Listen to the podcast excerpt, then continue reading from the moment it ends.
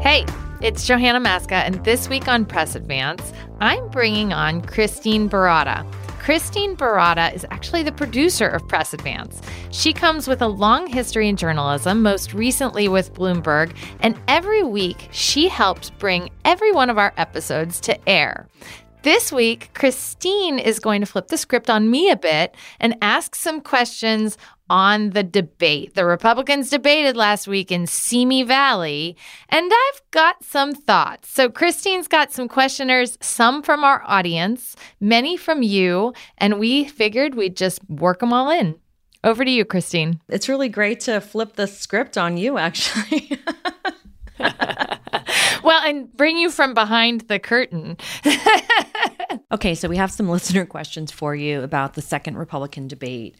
And this one comes from a father of two young women. And he says he identifies with your family values, but he was really curious because he hasn't watched a lot of the coverage to hear your takeaways from the debate or what stood out to you the most. Hmm. So, first, it's really important that parties have debates. And I applaud the Republican Party for having these debates. Um, there are a lot of candidates up there with different experiences. They all brought those experiences to a discussion that at times can get out of hand. But I love that about America that we can debate these things publicly in front of all of our friends and family. So I was there at Simi Valley, and it was an interesting experience because I have not seen this Republican Party yet and sort of the dynamics of who's all in charge.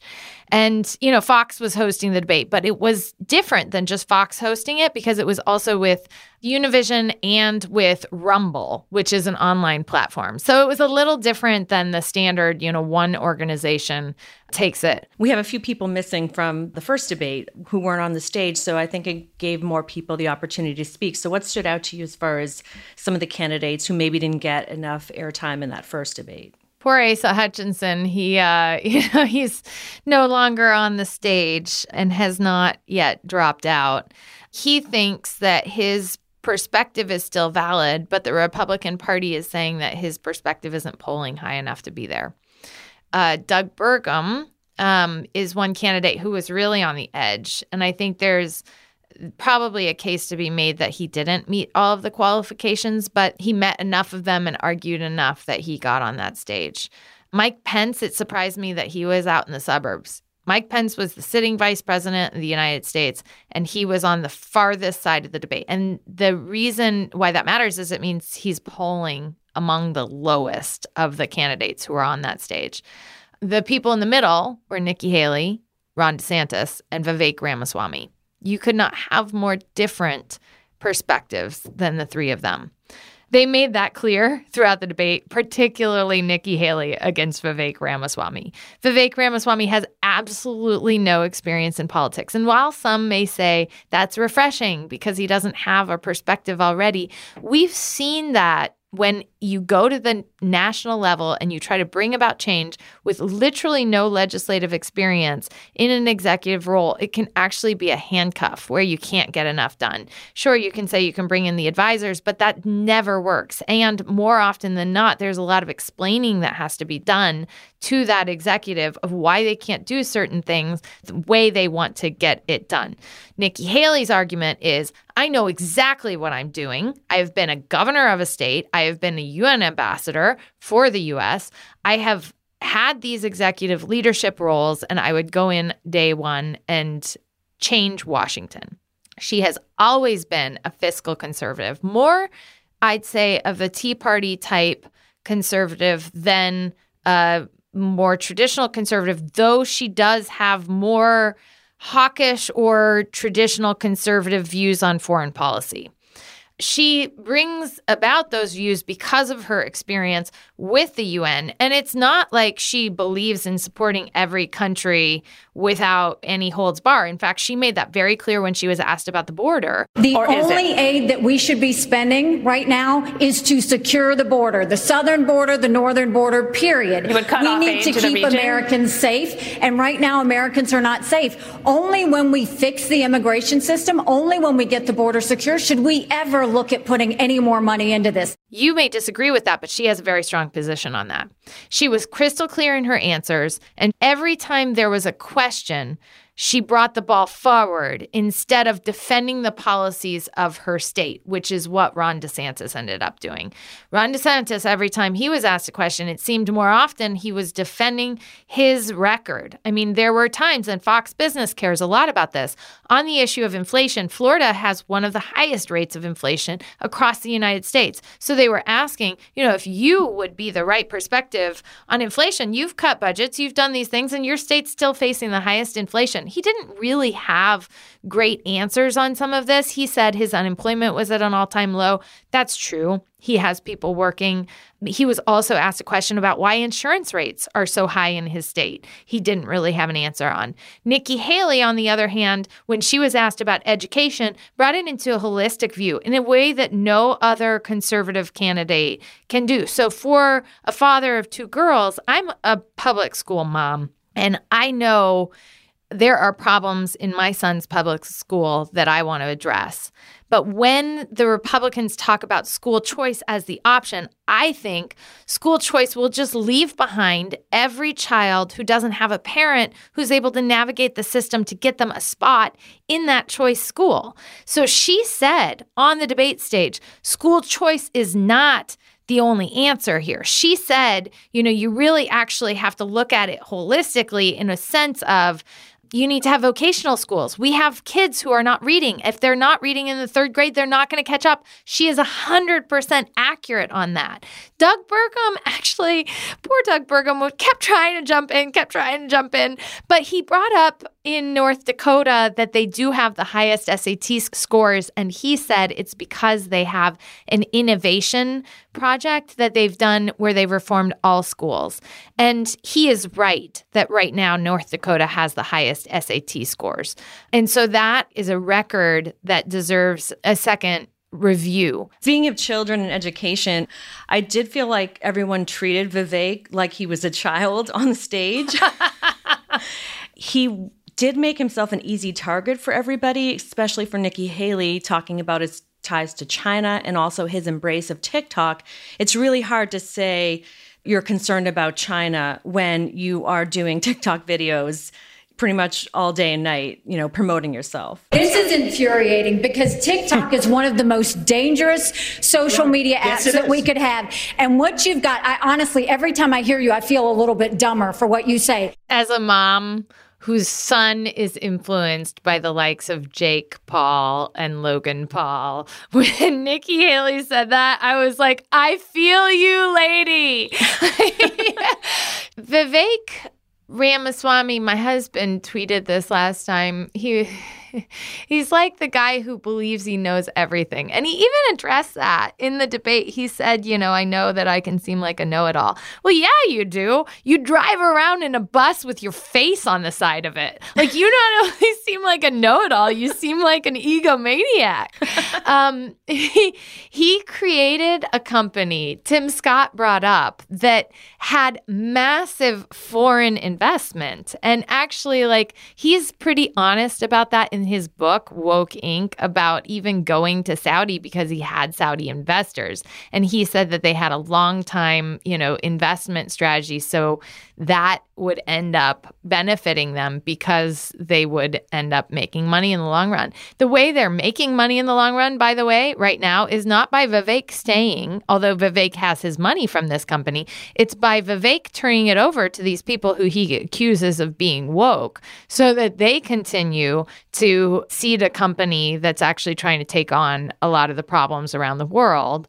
And to his credit, he actually did bring up, you know, medicines that were not being blessed by traditional pharmaceuticals so that they would be available for people. Yeah. To his discredit, he decided to get out of his entanglements in China around the same time. I loved when Mike Pence said this when he finally decided to vote. I'm glad Vivek uh, pulled out of his business deal in 2018 in China. That must have been about the time you decided to start voting in presidential elections. So there's a lot of skepticism, a very healthy skepticism at his rise in the polls. The people who have experienced changing states, including Doug Burgum, who is a business person, who actually did much the same of what Vivek did, although didn't take on all of the foreign investment that Vivek Ramaswamy did. Doug Burgum created a company in North Dakota by leveraging his family farm. Now, he had a family farm to bet on his endeavor, but he bet his farm and then he hired people from North Dakota for a technology company that he actually grew jobs in the state of North Dakota and sold to Microsoft. So eventually he ended up having to go to China for his company and he realized how difficult that relationship was with China. He has a very informed perspective from the business community. Now, having taken that perspective into being the governor of North Dakota, and so for him, seeing Vivek Ramaswamy, you know, surge, which has been the help of a lot of media consultants and people who have come on this podcast. But, you know, I think he says, whoa, like this guy's not going to be able to do anything. And if you actually listen to what he's saying that he's going to do, I mean, he said that his Federal Reserve chair is going to be Rand Paul. Rand Paul is like an ophthalmologist. He's not a Federal Reserve chair. it's like, what are you talking about? You're going to destroy our government from within. Okay, here's another question from a listener. Um, there's been a lot of criticism going around, especially on social media, that Nikki Haley was a little bit too hard on some of her opponents on the debate stage. Do you agree with that? Some folks think Nikki went too hard on too many of her colleagues. Evidently, in the Republican Party, something called the 11th Commandment, in which they're not supposed to criticize other Republicans, which is interesting because Trump did not follow that course of action. And I'm not sure that many other people on that stage followed that course of action. You could argue that DeSantis has, but that hasn't helped him. Well, he attacked Trump. The election. He attacked Trump um, as well he as did. Christie did. You're right. He did actually attack Trump. I don't know. I feel like would, would, people be saying that? I mean, she's a woman. Do you think there's some bias there, saying that she went too hard on the other candidates, or do you feel so? She attacked everybody. I mean, she was so hard on Vivek. There was a moment where she went head to head with Tim Scott about curtains at the UN. So let's hear that. Do your yes. homework, Tim, because Obama bought those curtains. Did you send them back? It's in the press. Did you send them back? It's the State Department. Did you send them Did back? you send them back? You're the one that works in Congress. Oh, my gosh. You get it You done. hung them on your, your, your curtains. I, they your were curtains. there before I even showed up at the residence. You here's, are scrapping. A- so the Tim Scott and her going at each other was probably the least authentic of all of the encounters because – she appointed Tim Scott. She has deep respect for Tim Scott. And I understand wanting to distinguish yourself from Tim Scott, but she also knows that he hasn't wanted to go along with some of these congressional actions. Neither has she in some of these cases. And they probably both left that debate a little upset about that encounter. I got to say, if blessing curtains for the residents of the U.S. UN ambassador is the best hit you have on Nikki Haley, like I would take that hit. A number one, the residence was already changed. And it was changed because the Chinese bought the Waldorf Astoria. So Barack Obama had no choice but to move the ambassador's residence out of the Waldorf Astoria you cannot have a ambassador's residence that doesn't have curtains. Like, do we really want the Chinese taking video of Nikki Haley like walking around naked? No. no. we, we also don't want them taking pictures or video of every single person who is visiting in that residence. And I'm sorry, like the notion that she could have changed the contract from a $50,000 contract, and let me be absolutely clear that I am very aware that most Americans make $50,000 in an entire year. And I have nothing but respect for that amount of money. But I can tell you the choice would have been decreasing that contract to like a $40,000 contract. You cannot have like Costco curtains, you know, plant them on the walls of the US UN. And it's undoubtedly like, you know, something that was already set in motion. And yet I will promise you that there was very little that she could have done on right. that and that most of the time that state funding has already been blessed and the amount of money that we're spending on a lot of these big giant summits and the like yeah it yeah. will probably disgust most people but it also is in line with what a lot of these big businesses spend on all of these different things and there is a reason that we actually have to do it. So, do you think there was anything missing on the debate stage? Was there an issue or something that the candidates should have brought up but they didn't? Probably the Biden administration and some of the candidates on that stage did not do enough to explain why we get involved in the world. To whom much is given, much is expected. The US is still the most powerful country around the world. How lucky we are to live in the most powerful country, and how blessed we are that our problems we are still the healthiest patient in the ICU. Everyone around the world is facing inflation. We are facing inflation. It is terrible. And yet we can solve our problems if we choose to. You know, you saw a little bit of that with DeSantis said something about America being on the decline when he was talking about China. And Tim Scott shot in and he said, America is not on the decline. And he's right. Tim Scott is right, and he deserves credit for saying that because America is still extraordinarily strong. And when our leaders say America is on the decline, I don't believe that China is in the position to overtake us. One, they have their own problems right now, significant problems. They've got a debt ratio that's much higher than ours. They have a population of 1.4 billion people that they can't control. They, you know, like talk about, you know, borders and issues. They've got genocide going on in that country. There is no way on earth that China can overtake the US as a moral power in the world. I believe we will be stronger when we actually empower our diaspora communities to help solve problems on the global stage through businesses, through intervention, through whatever means we need to do. We will have more economic dominance, especially when our businesses solve these problems, but we'll also have a little bit more moral clarity. And I guess what I saw on that debate stage was some who are still taking that short time shot at America, including Ron DeSantis. And I think that is short sighted. And I think it doesn't give us the credit that we deserve here at home for what we do have. And so there were some candidates like Tim Scott who shot back at him and others who are making the case that America is still stronger together. Uh, Mike Pence does too. And, you know, they had really good candidates. And every one of them showed up. And one person, Donald Trump, didn't show up. And there are many who say, well, why should he? Because he's so much higher in the polls. Look, I worked for a president who was pretty arrogant, like in the sense, and I talk about that going into reelection. If you remember, he didn't really want to do debate prep. And it turned out we got completely slapped around in that first debate. So, this notion, and I talked to one of Trump's top advisors was at one of the hotels afterwards that I was invited to go get a drink with some folks.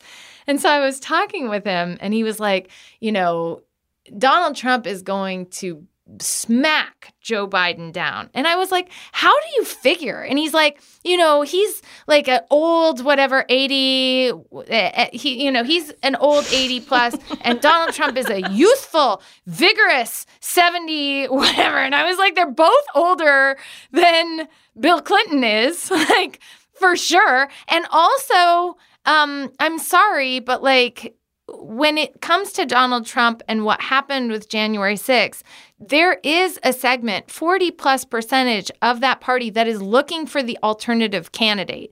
And while there is a loveless marriage with Joe Biden, and I've been very honest about that, there is not like massive enthusiasm for our 80 year old president to run again within the Democratic Party. But they support him because they trust that he's going to support their values and that he's not going to lead us to a January 6th moment. On the Republican side, there's still 40% that wants nothing to do with Donald Trump. And the Republican electorate has gotten smaller in some cases. There's a real, I think, division in probably both parties, but I'd say more so on the Republican side, where Donald Trump has really driven this internal division and made it so that you can't say anything that disagrees with his perspective. You know, like despite me saying on air multiple times that it's a loveless marriage with Joe Biden, I am still very close friends with most of the people who are running his campaign, who are working with him. They respect me. I respect them. I can say what I want and I don't get kicked out of the party. And right now, that's not always the case with those who stand against President Trump. And that's troubling. Yeah, I do think he should be involved in the debate. And, you know, we're talking about him right now. And Ron DeSantis talked about him, Chris Christie talked about him. And if you remember, moderator Dana Perino asked this question It's now obvious that if you all stay in the race, former President Donald Trump wins the nomination. None of you have indicated that you're dropping out. So, which one of you on stage tonight should be voted off the island? Please use your marker to write your choice on the notepad in front of you. and then I guess it turned into this like Final Jeopardy thing. And then Ron DeSantis led a mutiny saying, no, no, we're not going to do that. But then Chris Christie took the opportunity to directly talk to Trump. Here's what he said This guy has not only divided our party, he's divided families all over this country. He's divided friends all over this country. I've spoken to people, and I know everyone else has, who have sat at Thanksgiving dinner or at a birthday party and can't have a conversation right. anymore if Governor, they disagree with Donald Trump. Governor he needs to be candidates. voted off the island. Is that the right way to look at it? I mean, I don't think Trump's being voted off the island anytime soon. The sad part for the Republican Party right now is he's the only one on the island with a life preserver right now because he's got 50% of their party who's completely hoodwinked to believe that his he is defending them. And so Chris Christie, you know, he's wrong. You do actually have to vote someone else off that debate stage if you're going to consolidate that vote to stand up a candidate who could win against Joe Biden. And the trouble is some of them say the truth out loud. I was on with Hogan Gidley at one point, and he said, they're not just going to consolidate around one person on that stage who's not Donald Trump. And he's not wrong. I mean, if Nikki Haley could consolidate, could drive people, could build the infrastructure, she'd be a very, very solid general election candidate. And yet, Donald Trump will probably make it very difficult for her at every step of the way, not least of which with the delegates that we've already been covering on Press Advance. But they can't even have these debates with Donald Trump. Like they aren't having these fulsome debates. Like even on the UAW stuff, he went, instead of coming to the debate, he went to Michigan where he was on stage at a non union plant saying that union workers supported him, with very few union workers in that audience. He also had signs that said union workers for Trump that didn't have union bugs on those signs, meaning they were not printed in a union shop. He has a record now, a record that's actually failed at the ballot box three times around. The problem with Chris Christie saying, you know, he should have shown up we need to go farther. You know, they really need to say, like, he is the weakest candidate that they could put up. And I know that there are people who completely disagree with me, and I am happy to have them on this podcast and we'll discuss.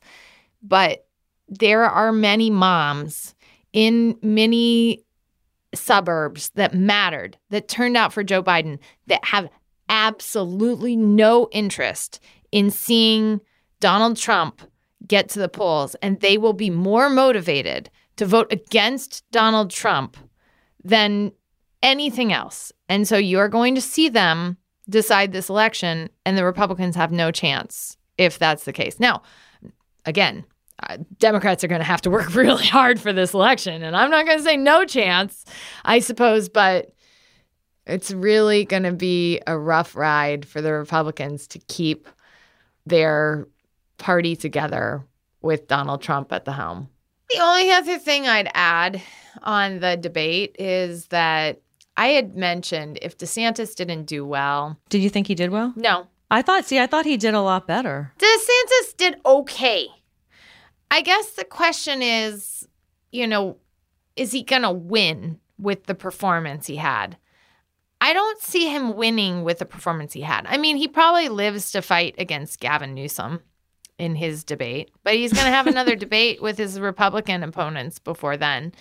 And at a certain point, reputationally, he's losing more than he's gaining right now standing against Donald Trump there are other candidates who are surging compared to him. And so, how long is he going to go on and continue this path of trying to stand up against Donald Trump? I'm not sure. Well, I personally am looking forward to seeing Nikki Haley's continued rise in the polls. She got a bump after that first debate, so let's see what happens after this one. But I think that that second place spot is hers to grab. Nikki has some opportunity. Let's see what she does when she decides to come on this podcast. Nikki Haley, we're calling. we're calling. We're coming for you. Bring it. Well, Christine, thank you so much for turning the tables with me, for getting some of our listeners' questions in. And I am so thrilled. Please, as always, find us on social media. I am at Johanna Maska. Please send us any thoughts for Press Advance. Our desire is to create a community in which we truly do respect, empower, include. You can find Press Advance wherever you get your podcasts. Have a great one.